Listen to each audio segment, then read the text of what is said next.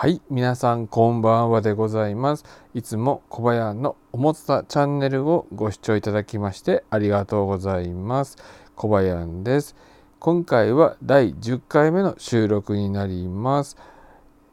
えーと今日は2022年のえー、と1月10日に収録をしています。で今回のテーマなんですけども、えー、2022年第2週目のおまとめ週報について話をしていきたいと思います。でおまとめ週報っていうのはえー、と1週間分の、えーと、お持つたメモをまとめて、まあ、整理をして、えーと、スライドを作ったりしたもののことを指すんですけども、えーと、2022年第2週目ということで1月2日から1月8日までのお持つたメモをまとめたものになります。こちらを読んでいきながら、さらに気がついたことがあったら話をしていきたいと思います。どうぞよろしくお願いします。えー、よかったら是非ね最後まで聞いていただけたら嬉しいです。で、えーと、もしねあなんか前回も聞いたな聞いた話だなとかね思った方いらっしゃいましたら、えー、もし、あのー、他の、えー、チャンネルの方に移動されてもあの構いませんので、え、もしもし今回の内容が良かったいいなと思ったら、えー、ぜひね最後まで聞いていただけたら嬉しいです。では早速始めていきましょう。でえーと、今回の内容なんですけども、えーと、まず最初に英語サイズでのメモの方法そして次に A3 サイズでのメモの方法で3番目にワンテーマプレゼンテーションそして最後に移動時間を活用する方法の4項目について話をしていきたいと思います。では、えー、早速まず最初に英語サイズでのメモの方法なんですけども英語サイズでの、えー、英語サイズの用紙でメモをするメリット。そして英語サイズのメモ用紙といえば。で英語サイズのメモ用紙に小さなテーマのメモを書く。こメモの書き方ですね。でそして英語サイズのメモ用紙に記入した後にやることという4項目でいきたいと思います。で、えー、最初に英語サイズの用紙でメモするメリットなんですけども、えー、頭の見える化やアイデアの素質が基本的にあるかなと思います。そして、えー、最終的に A3 用紙に、え転記するので、えその下書きとし下書き用紙として、え活用していくことができるということですね。で、えーと、基本的に英語サイズの用紙は横長で使うんですけども、えーと、A4 用紙の、えー、縦の縦のこの幅とね、えーと、同じになり同じになります。でそのそのことによって、えー、ドキュメントスキャナーでそのままスキャンをすることができると。の ADF のあの幅をね調整しなくてもそのままあの用紙をセットしちゃえばもうそのままスキャンできるということで、えー、かなり楽にできるかなと思います。で、えーと、英語サイズのメモ用紙といえばなんですけども英語サイズのメモ用紙といえば、まあ、市販で売られているメモ帳があったり市販のコピー用紙があったりするんですけどもその他に A4 用紙を半分にカットした紙ということで、えいろいろあるかと思います。でただあの A4 英語サイズっていうのは、えー、実規格だと,、えーと、な長辺が 210mm そして短辺が 148mm になっているんですけども A4 用紙を半分にカットした紙は、えーと、幅が100、210ミリ横が210ミリ一緒なんですけども短辺の方が、えーと、148.5 5ミリで、えー、0.5ミリほど長さが違うんですけども、まあ、ほぼほぼ一緒ということでいいんじゃないかなというふうに思います。はい、では次いきます。で英語英語サイズの用紙にメモを書く場合なんですけども、えーと英語サイズの用紙は横長で使用します。でこれはもうスキャンをする時のことも考えてなんですけども、えそのようにするといいと思います。でえっ、ー、と1枚につきワンテーマで書くと。でいろんなテーマをえ、まあ、英語サイズだと結構わりかし大きい紙メモ用紙としては大きい紙かなと思うんですけども1枚につきワンテーマで書くと。で、えー、そしてそのワンテーマテーマを決めて書くんだけど、えー、テーマに沿ったえあテーマを書いておいてそしてテーマに沿った項目を書いていくということですね。ここここが、えーと、メモをそうここね英語サイズ用紙メモを書くときのポイントは、英語になります。でそして書いた項目というのは、えー、項目を細分化しない。もう本当にただ単に、えー、過剰が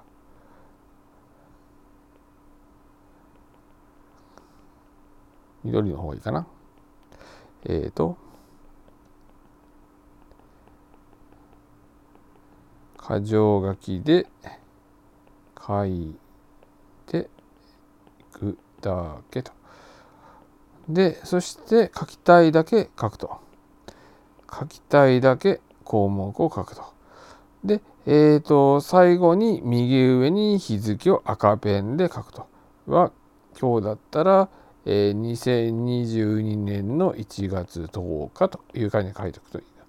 で、記入をした後は追記しないと。もう日付を書いたら、もうそれは完成形のメモですよっていう意味合いも込めて、えっ、ー、と、追記は基本的にしないというふうにするといいと思います。で次なんですけども、えー、記入した後やることなんですけども、えー、記入した後は基本的にで、えーとスキャンをして PDF 化するということで、えー、まず最初に1日分のメモ用紙を1箇所にまとめる。1箇所にまとめること。これ大事ですね。でそしてまとめた紙に、え、ページ番号を記入すると。そして記入し終わったら、え、記入、ここ大事。記入した日にスキャンをして PDF にするということがこれ大事ですね。うん。で、えー、そして、えスキャンファイスキャンしたファイル名はスキャン日時にしておくことと保存先のホルダーは1箇所にすると。スキャン日時がどんどんね変わっていくので、えー、ファイ1箇所にまとめておいても重複することはないです。そして、え、クラウドに連携をすると。でクラウドって何かっていうと例えば Dropbox だったり、えー、あと iCloud ドライブだったりあと、え Google ドライブだったり、 OneDrive だったりということで、いろんなね、サービスがあるんですけども、そういったものに連携をしておくといいということですね。で、そうすると、このようにルールを決めておくと、ルールを決めておくと、スキャンした後に何もしなくてよくなると。後に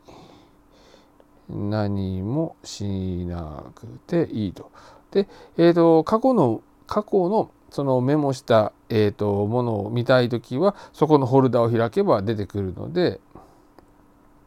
あの例えばあのファイル名をね一個一個ね変えたりするというのが変えたりするとなんか面倒になってやらなくなったりするんですけども今回の方法ではもうスキャンをしたらスキャン日時でもうえーと、スキャン日時で保存されてあの指定したホルダーに入ってクラウド連携しておくといつでも見られるようになるというこのねメリットがあります。そして、え、スキャンをした後はもうデータで確認をすればいいので、え、記入したメモ用紙は捨てちゃっていいと思います。はい。で、次いきます。で、え、ここまでで英語サイズの用紙にメモを、えっ、ー、と、メモを書いていくことについて話をしてきたんですけども、次は A3 サイズでのメモ用紙についての話をしていきたいと思います。こちらは多分以前にもね話したことがあるかなと思うんですけども、えーと、まず最初になぜねあの A3 サイズでのメモ用紙にしたいなと思ったのはこうですね。メモ用紙のね使用量を削減したいと、ね、思ったんですね。ででそして、まあ、今後やってみたいことこの2点に絞って話をしていきたいと思います。はい、次で、えーと、今まではでまず最初に、A、メモ用紙の使用量の削減についてなんですけども今までは A4 サイズの用紙で1日あたり1枚まあ、2ページ分ということでやっていくのがいいかなと思って実際やってみたんですけども、えそうすると1週間あたり5枚で約10ページいや約じゃない10ページ分になるんですけども10ページ分になるんですけどもどういったメモを書いていたかというと、え箇条書きでリストアップしていくメモでで書いておいてはいるんですけどもやっぱりそれでもメモ用紙が溜まってしまうということでもう絶対量を絶対量を減らさないと減らさないといけないと思ったんですね。なのでこれからは A3 用紙のサイズで1週間に1枚にしてまとめていくというような感じの使い方をしようと思ったわけです。でそうすると A3 サイズで A じゃ A3 A4 用紙だと両面で4ページ分になるので前は A4 用紙で1週間10ページ分あったのが今度は4ページ分になってえーと削減され。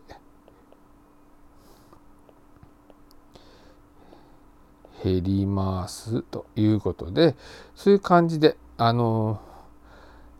A4 用紙での、まあ、メモ用紙の使用量を、えーと、減らしていくということができるんじゃないかなというふうに思います。で、えー、そして A3 用紙を使ってやりたいことということで A3 用紙で、まあえーと、集法を作成することそしてアイディア出しをすることの、まあ、2点なんですけども、まあ、A3 サイズで集法を作って、えーとまあ、マインドマップ的な感じで、あのまとめていくんですけども、まあ、いろんなメモが一つに一箇所にとりあえずまとまっているような、まあ、そんな感じの状態になるかなと。なるかなという感じででそして最初それを、えーと、マインドマップでさらに一つにまとめて、えーとまとめで、まあ、スライドを作ってみたいな感じの流れでやっていくと、まあ、いいかなという感じがしています。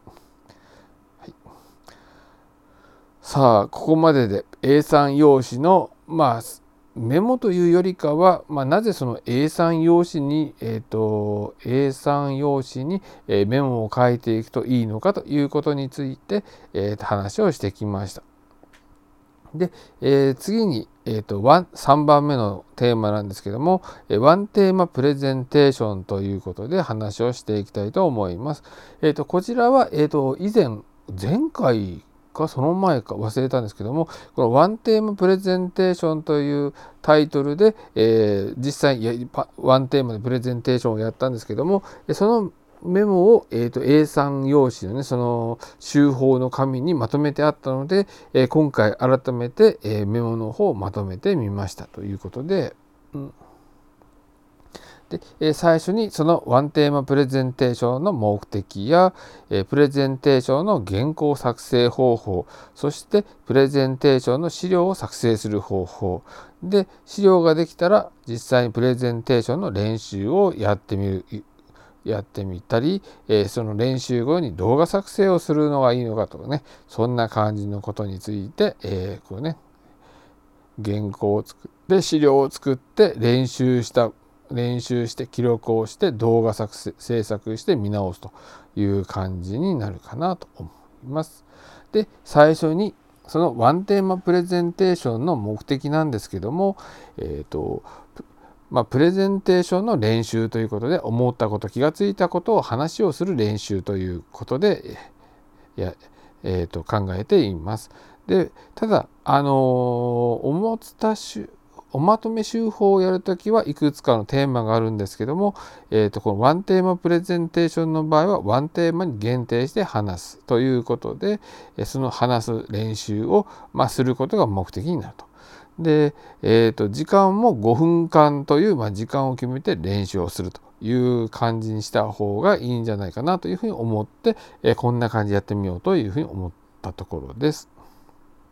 で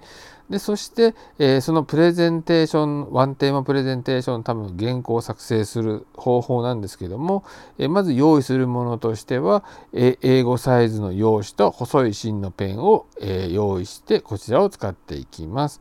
で、えーと、実際に、えーと原稿原稿というか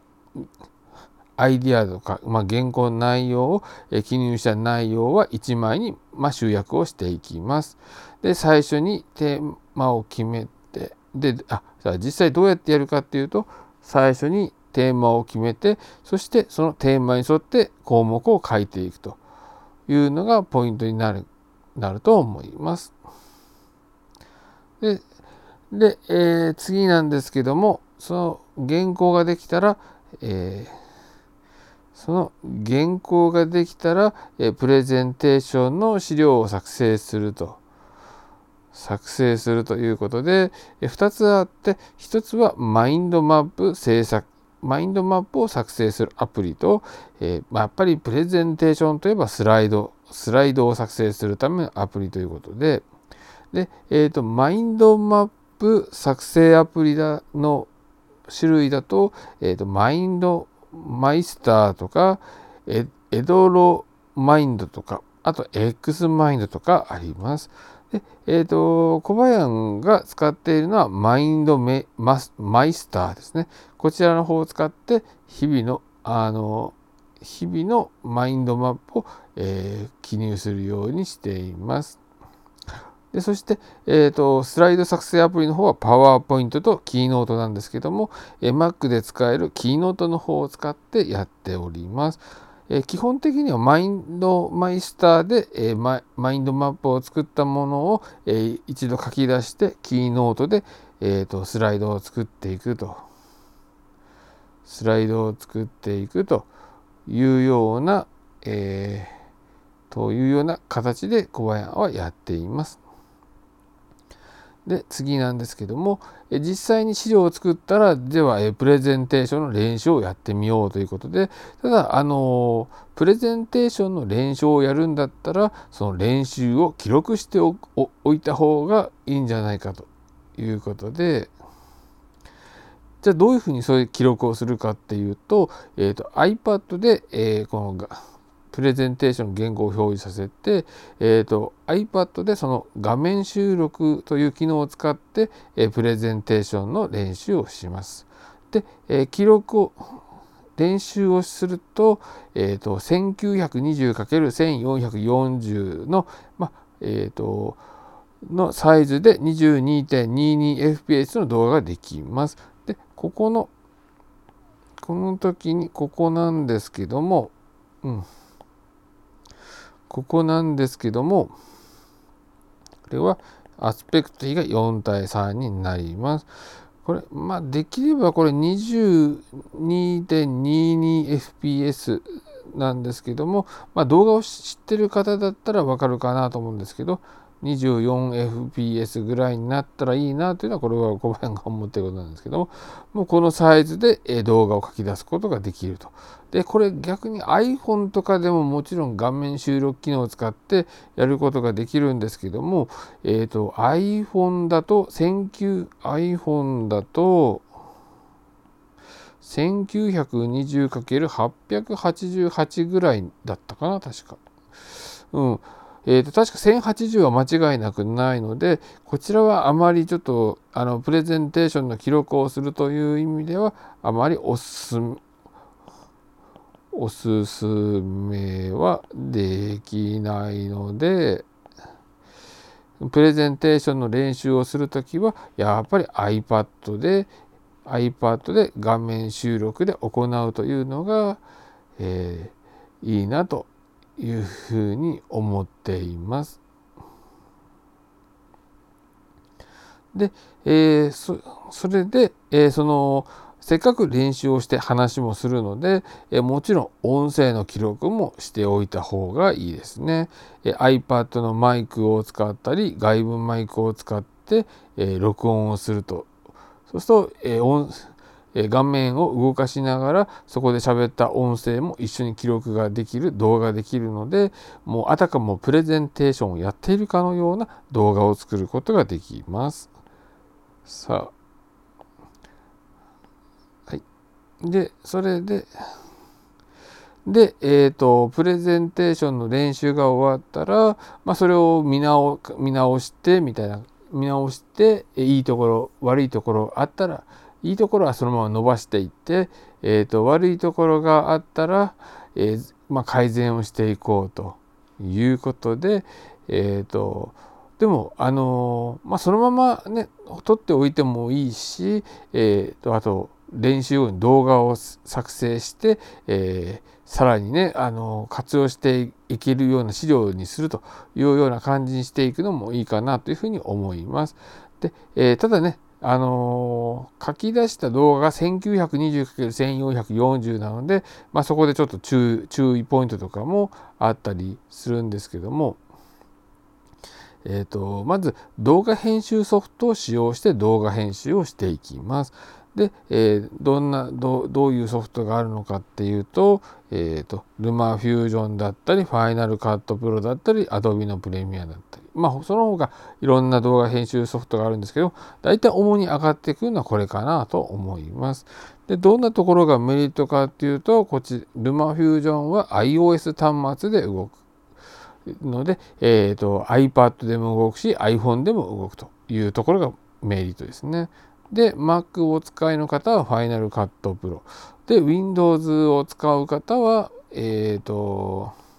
Adobe のプレミアと、まあ、これ、この Adobe のプレミアは Mac でも動きますので、例えば Windows と Mac を連携させながらやりたい人にはこの Adobe のプレミアがおすすめかなというふうに思います。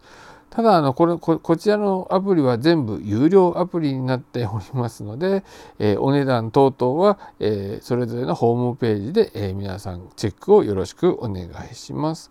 で、え動画をね作るんだ動画を作るんだったら、え 1920×1080 のえ FHD フルハイビジョンと言われてるやつですね。でこちらの、えサイズで16対9で 24fps にして、え音声付きで書き出すと,、えーと、一番いいかなと思います。で、えーと、例えば、I えーと、iPad で見るだけじゃなくて例えばテレビに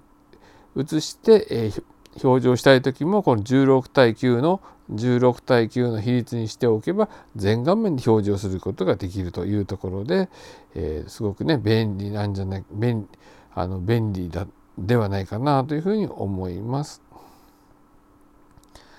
でえ、ー、とそれでえ、ー、と次なんですけども、えー、マインドマップを活用するメリットということで、えプレゼンテーションができるようになったそして、えあと動画制作をできるようになった。で SNS に投稿できるようになったということでいろんな、えメリットがあることが分かりましたので、えマイン何かねこうアイデアをまとめたいと思った方は是非あの是非あのマインドマップを使ってやっていくといいかなと思います。で、えー、今回最後のテーマなんですけども、えーと、移動時間を活用する方法ということで、えー、特にね電車での移動時間なんですけども、えーまあ、小林の場合は今までは大体もう寝てることの方が多かったんですけども、えここ最近は、まあ、寝てるのはちょっともったいないということで、えいろんなことをするようになったんですけども、え特に大事にしているのがやっぱりやっぱりメモをすることが大事だなと思っている思っていてただあのメモをするのもまあ例えば、電車の中だと、えー、メモ用紙とペンを出して書いてみたいなところがねあの面倒なのでやっぱり今はねあの IT 機器がねすごくあの充実していて、まあ、もちろん iPhone とかその他スマートフォンあるんですけども、まあ、小林の場合は iPhone を使っているということで、えー、iPhone を使って、えー、思ったことを記録すると。でそのための、まあ、入力方法について、えー、考えていこうということで、えー、iPhone で思ったことを記録するといいよというお話です。はい、で、えー、iPhone で思ったことを記録する場合なんですけども、えまあ、まあ、えっ、ー、と、いろんな、ね、アプリあるんですけども、もう、えー、一番使いやすいのは、えー、Apple 純正のメモアプリということで、こちらのメモアプリを使用して、えー、記録をしていくといいと。で、えーと、どういうふうに記録をして、さえーと、これですね、標準のメモアプリを使うと。で、えー、で最初にまず今日の日付を入力をして、で、えー、その後、まあ、えっ、ー、と、なんて言うんだろう。一つのテーマについてメモを書入力し始めたいという時は最初の行に黒丸を使用して見出し行を入力します。でそしてその次の行以降に見出しに関連する項目を入力していくというところがポイントです。でまあなるべくだったら階層化しないで入力をしておくと後から見た時に見やすくなるかなというふうに思います。で、えーと、標準の、えー、メモアプリを使うとメモアプリを使うとえっ、ー、と iCloud で同期できるので、えっ、ー、と iPhone で入力してもすぐに Mac や iPad で見れるところがもうポイントとして挙げられるんじゃないかなというふうに思います。次いきます。次は、えっ、ー、と、フリック、えー、次は iPhone での入力方法なんですけども、iPhone で入力するときは、まあ、主に3種類あるんですけども、まあ、実際やるとしたら2種類になるかなと思います。で、1つ目がフリック入力をすると。で、もう1つが音声入力すると。で、あと、Bluetooth キーボードを使って入力をするっていうのがあるんですけども、えー、ブル、あと、Bluetooth キーボードを使って、使って入力するっていうのがあるんですけど、まあ、これはまあ、あの、移動時間の中で手早く入力をするっていうことはちょっとね考えられないので上の2つにしたいなと思います。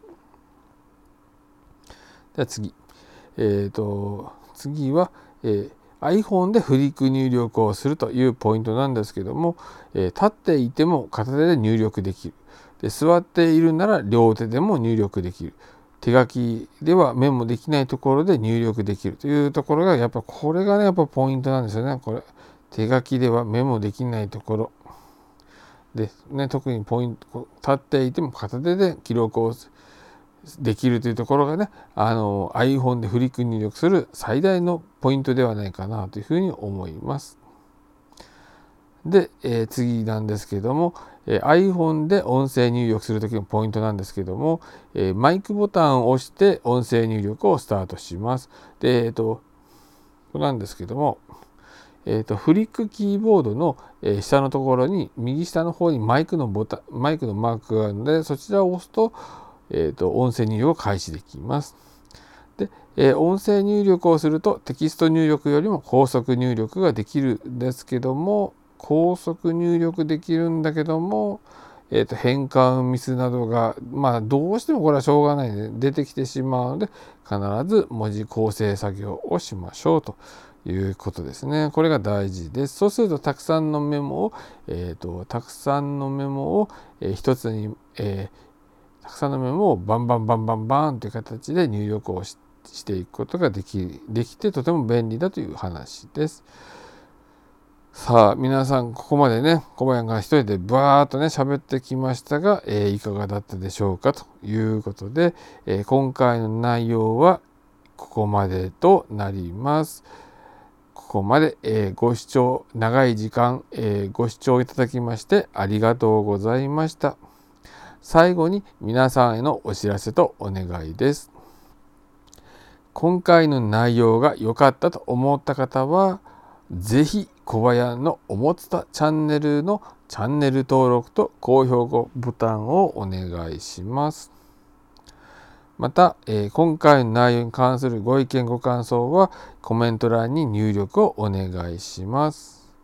さらには、え過去の配信もアーカイブで残していますので、えー、ぜひ見ていただけると嬉しいです。皆さんへのお知らせとお願いは以上となります。最後までご視聴いただきましてありがとうございました。では次回の動画をお楽しみに。それでは失礼いたします。